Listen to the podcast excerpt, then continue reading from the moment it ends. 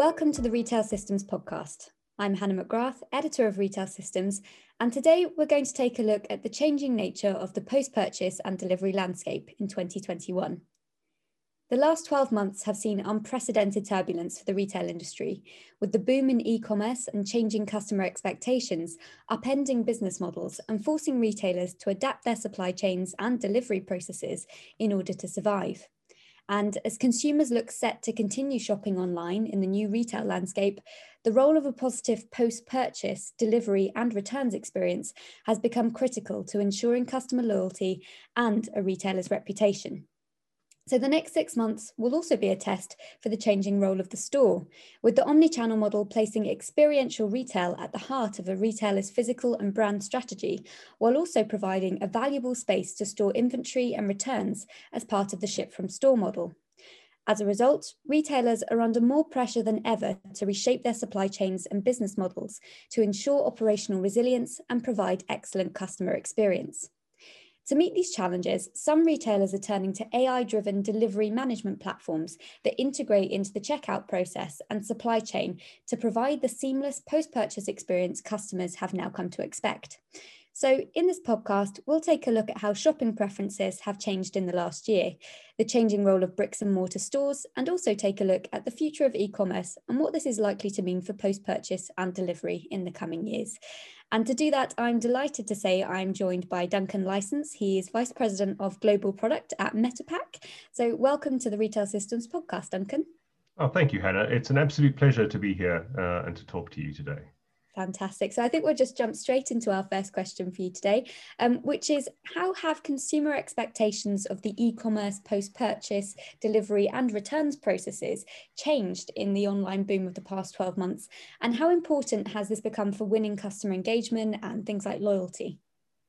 So I think we've heard a lot about the significant shift in volumes in the UK, in Europe, and broadly across the world what is less clear and what hasn't been talked about nearly as much, I think, but will become far more important is how that's changed consumers' behavior and their expectations.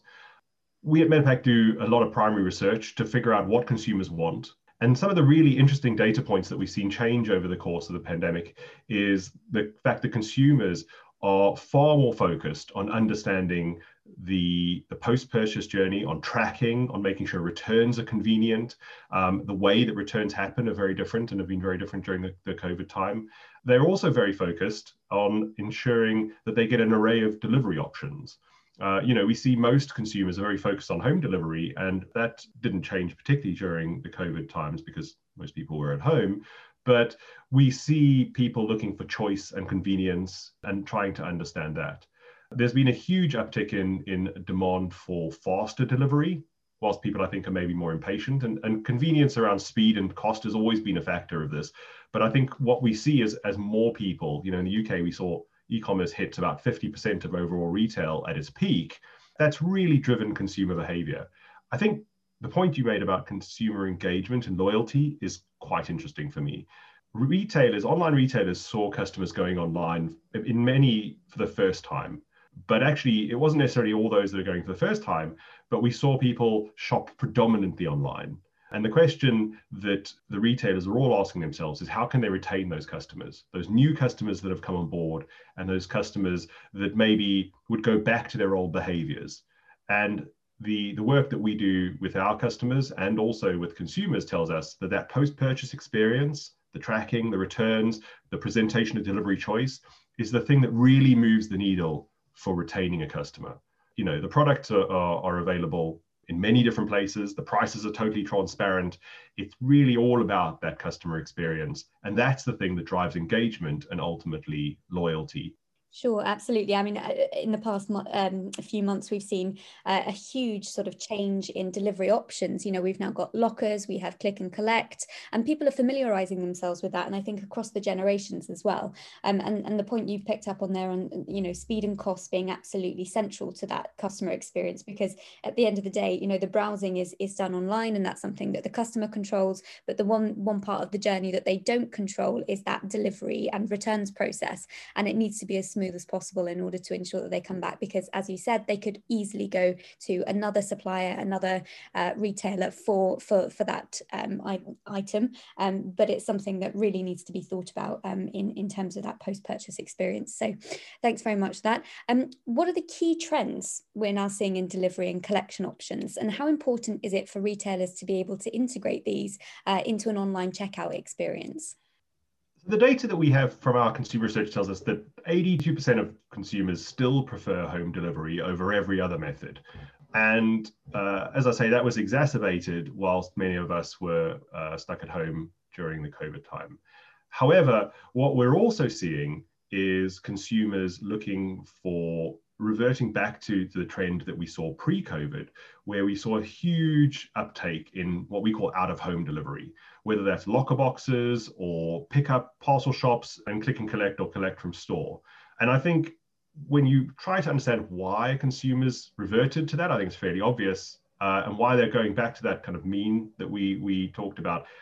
I think what we see is it's all about cost and convenience and the speed of delivery. The fact that the data tells us consumers prioritize cost. 35% of consumers tell us the cost is the most important thing, but 33% tell us that speed is the most important thing. Those two data points are always kind of vying for uh, the primary driver. And I think that's always going to be the case. And giving customers choice around not only the convenience of where they get their parcel, but also the speed and the cost is critical. I think a great data point is, is some of the investment we're seeing in locker boxes. You know, here in the UK, just recently, InPost, who I think are Europe's uh, largest locker box provider, have said that they're going to invest 100 million pounds in growing and accelerating the presence of locker boxes in the market. And I, I think what we'll see over the next few years is home delivery is going to be the primary method for many people for some time to come. But we will see pickup locations, locker boxes really accelerating because they are often more convenient and they're definitely cheaper to deliver to. And we're beginning to see carriers offer different pricing, lower pricing for deliveries into pickup out of home delivery locations to home.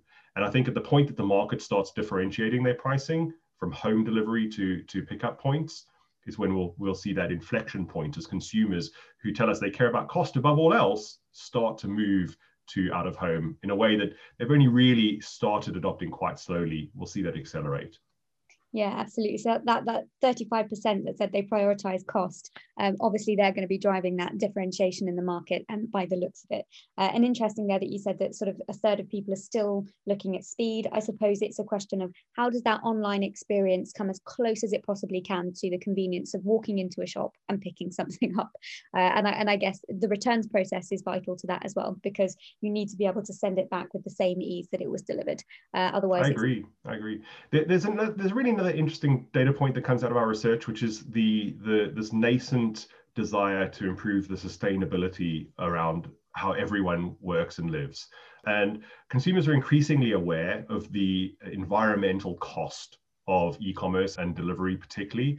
And we're seeing traditionally amongst the, the younger demographic, but I think this will grow in time, where people are very increasingly focused on um, sustainable delivery and they are prepared to trade off speed against the sustainability of the delivery.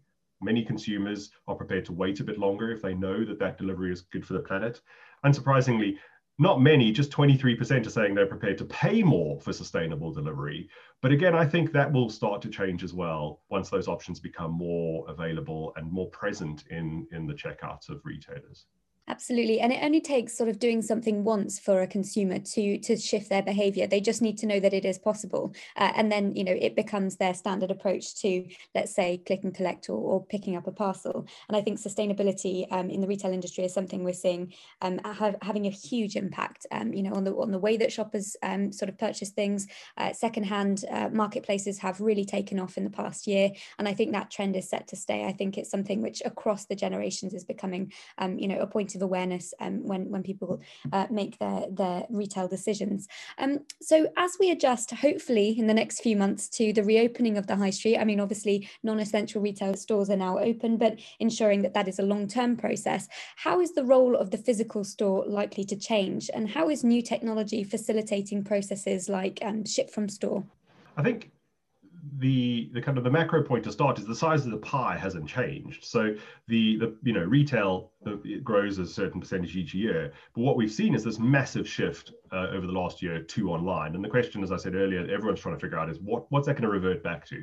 Some interesting data points that, that came out of a recent report from our friends at Shopify tell us that 31% of consumers are saying they're going to make fewer store visits in future. They're going to do more research before visiting a store, checking whether inventory is available.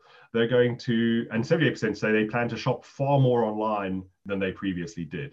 And so I think we're seeing a, a fundamental shift in consumer behavior but I think an overreaction to that would be that the store is dead and we should close loads of stores. I think retailers need to work hard to figure out how the store features in their landscape. Uh, capabilities like ship from store and ship to store for click and collect are really fundamentally important in terms of making it convenient and easy for the for the consumer, making sure that your inventory is available, putting your stores to work in, in the way that they could, rather than just thinking of them as as places where you know they have a P&L and they generate a trade. One of my favorite thinkers in this space uh, often talks about stores as a marketing expense, which I think is is maybe a, a bit of a divisive point of view because most retailers think of stores as revenue generating activity. But if you think about a store as a as a marketing expense, which is a showcase for your products, where you happen to occasionally transact, it changes the emphasis because you move stores into the the, the experience of retail that sometimes receives deliveries, that sometimes ships parcels. Sometimes the, the, the, consumer will take product away if they have the inventory in store to do that. I think that will increasingly happen, particularly at the top end of, of you know the luxury segments and the fashion segments. In the in the value end of the market, uh, stores will probably continue to be very transactional, but we're seeing lots of retailers improve the experience of their stores. And you know, we all know the stores we love to go to, and the ones that maybe don't leave as good a taste in our mouth when we go there. And I think it's obvious to say that people are going to continue to go to the stores that give them what they want. Yeah, absolutely. I think really interesting um, your, your point there about sort of the store becoming part of uh, part of the supply chain. Supply chain. They're not just the endpoint. They're not just you know where you send all of your inventory to go and be bought. Um, they are a, an integral part of that ship from store and even the returns process. Uh, and again, you know the store becoming a showcase, part of a branding exercise, um, and and I think that is really important for shoppers, uh, especially at the moment. Um, when you think about brand loyalty and customer engagement, um, the the picture that a store can conjure in your mind, uh, and the, the sort of the the values and you know the, the alignment with with customer lifestyle, I think is something which increasingly is going to uh, play a part in the role of the store.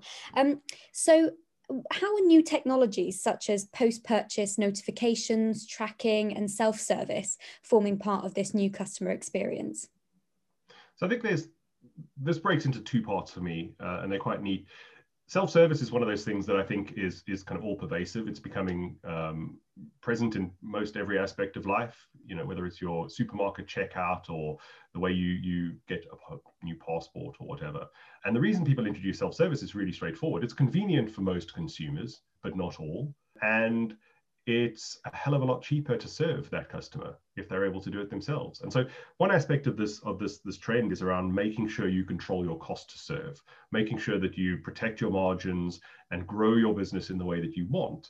And self-service tracking and notifications, that self-service post-purchase experience, returns as, as well goes into this bucket, is in large part around making sure that you can meet your customers' expectations in a way that's cost effective, that doesn't eat away at your margin. But there is also a really important second aspect to this, which is about meeting customers' expectations. It's about making sure that you put your brand in front of the customer uh, rather than outsourcing a lot of the, the communications to, for example, the parcel carriers, many of whom do a great job, but they do it in their own tone of voice and they do it with their own branding. As a consumer, what I want to do is I've bought a I've bought a product from from a particular consumer and I'd quite like my entire experience to be. I know that it's not being delivered by that retailer or that brand, but I, I think consumers increasingly expect the conversation to be with the retailer. And it's difficult for them to navigate if on day one they get a, a notification from, from carrier A, and on day two they get a, a different communication, um, that kind of inconsistency from carrier B. So controlling cost is really important, but making sure that you put your brand in front of the customer at every opportunity, that you use that opportunity to, to drive repeat traffic, to increase loyalty, is something that I think the really smart retailers out there are navigating brilliantly. and they're, they're getting a result from that. I think our data tells us that, that 64% of our retailers are, are really focused on improving that post-purchase experience. I'd like to think that the retailers that are on the Metapack platform are a great sample size of those smart retailers who are navigating this brilliantly. So I think that's a great data point. And the, the, the inverse of that is consumers are increasingly having bad post-purchase experience. 81% of consumers in the last 12 months, which is a five times rise, it's a five times increase on, on the 12 months prior to that, are saying they've had bad experiences. And that reflects badly on the brands if they're not managed well or, or communicated in the correct way. So I think there's there's a prize for the retailers who navigate this brilliantly, which is to stand head and shoulders above everyone else, to put their brand out there. But there's also there's a sting in the tail here, which is if you don't do a great job of it, you will fail to meet customers' needs and they will begin to migrate to those retailers that are doing it well.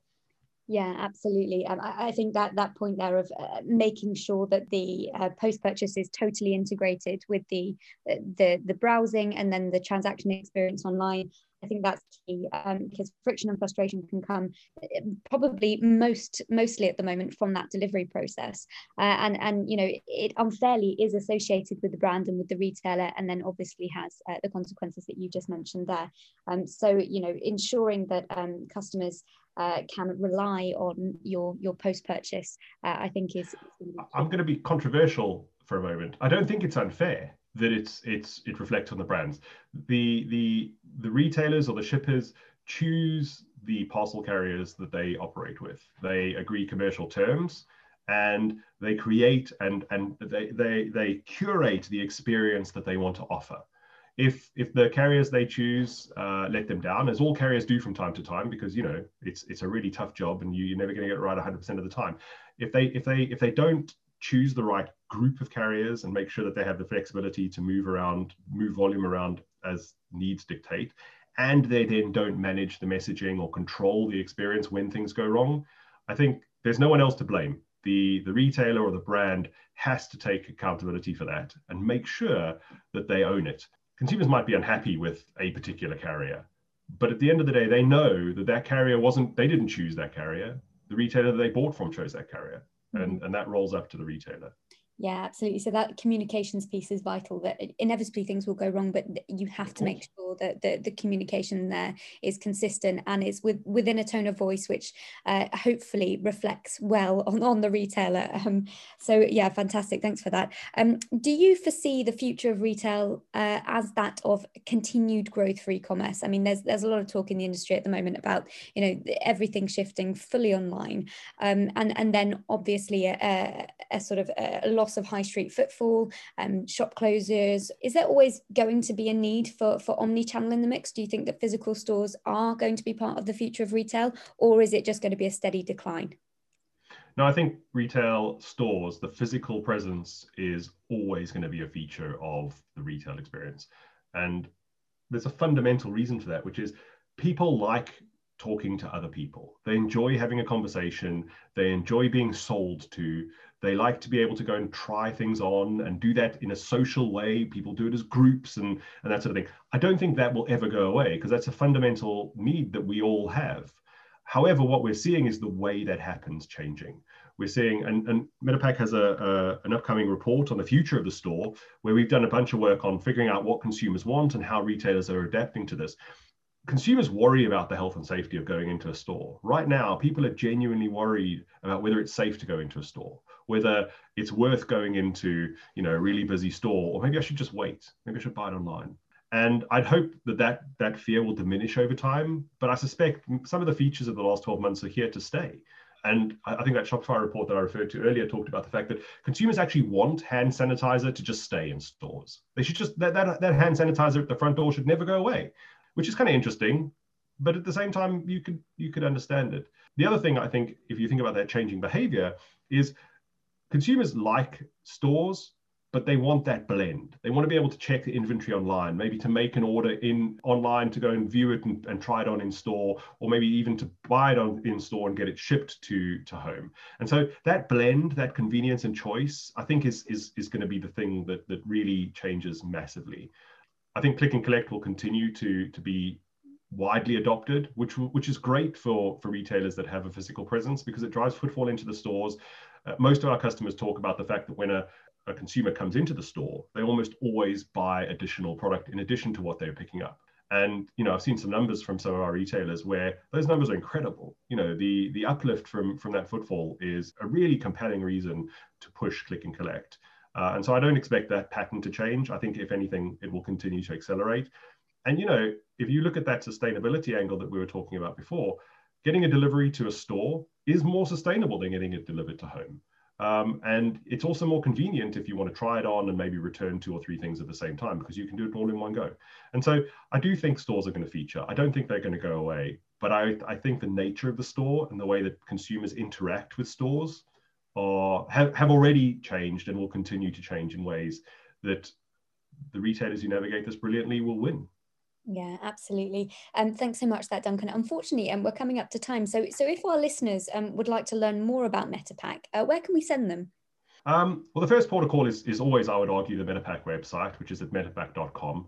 Uh, we have a, a, wealth of, of content uh, some of the research I've referred to today is all available there. We've got some great solutions for retailers who are trying to navigate this delivery options, how to present delivery choice in the checkout, how to make their stores work for them. I mentioned the upcoming report on the future of the store. There's a there's a, a kind of a plethora of, of great content that I think can help retailers figure out how to navigate, you know, what is a very uncertain time and a very changeable time. Uh, the other place I would, I would encourage people to look is on LinkedIn, where they can reach out to me personally if they like or directly into the Metapack team where I'm sure we can find someone to help out.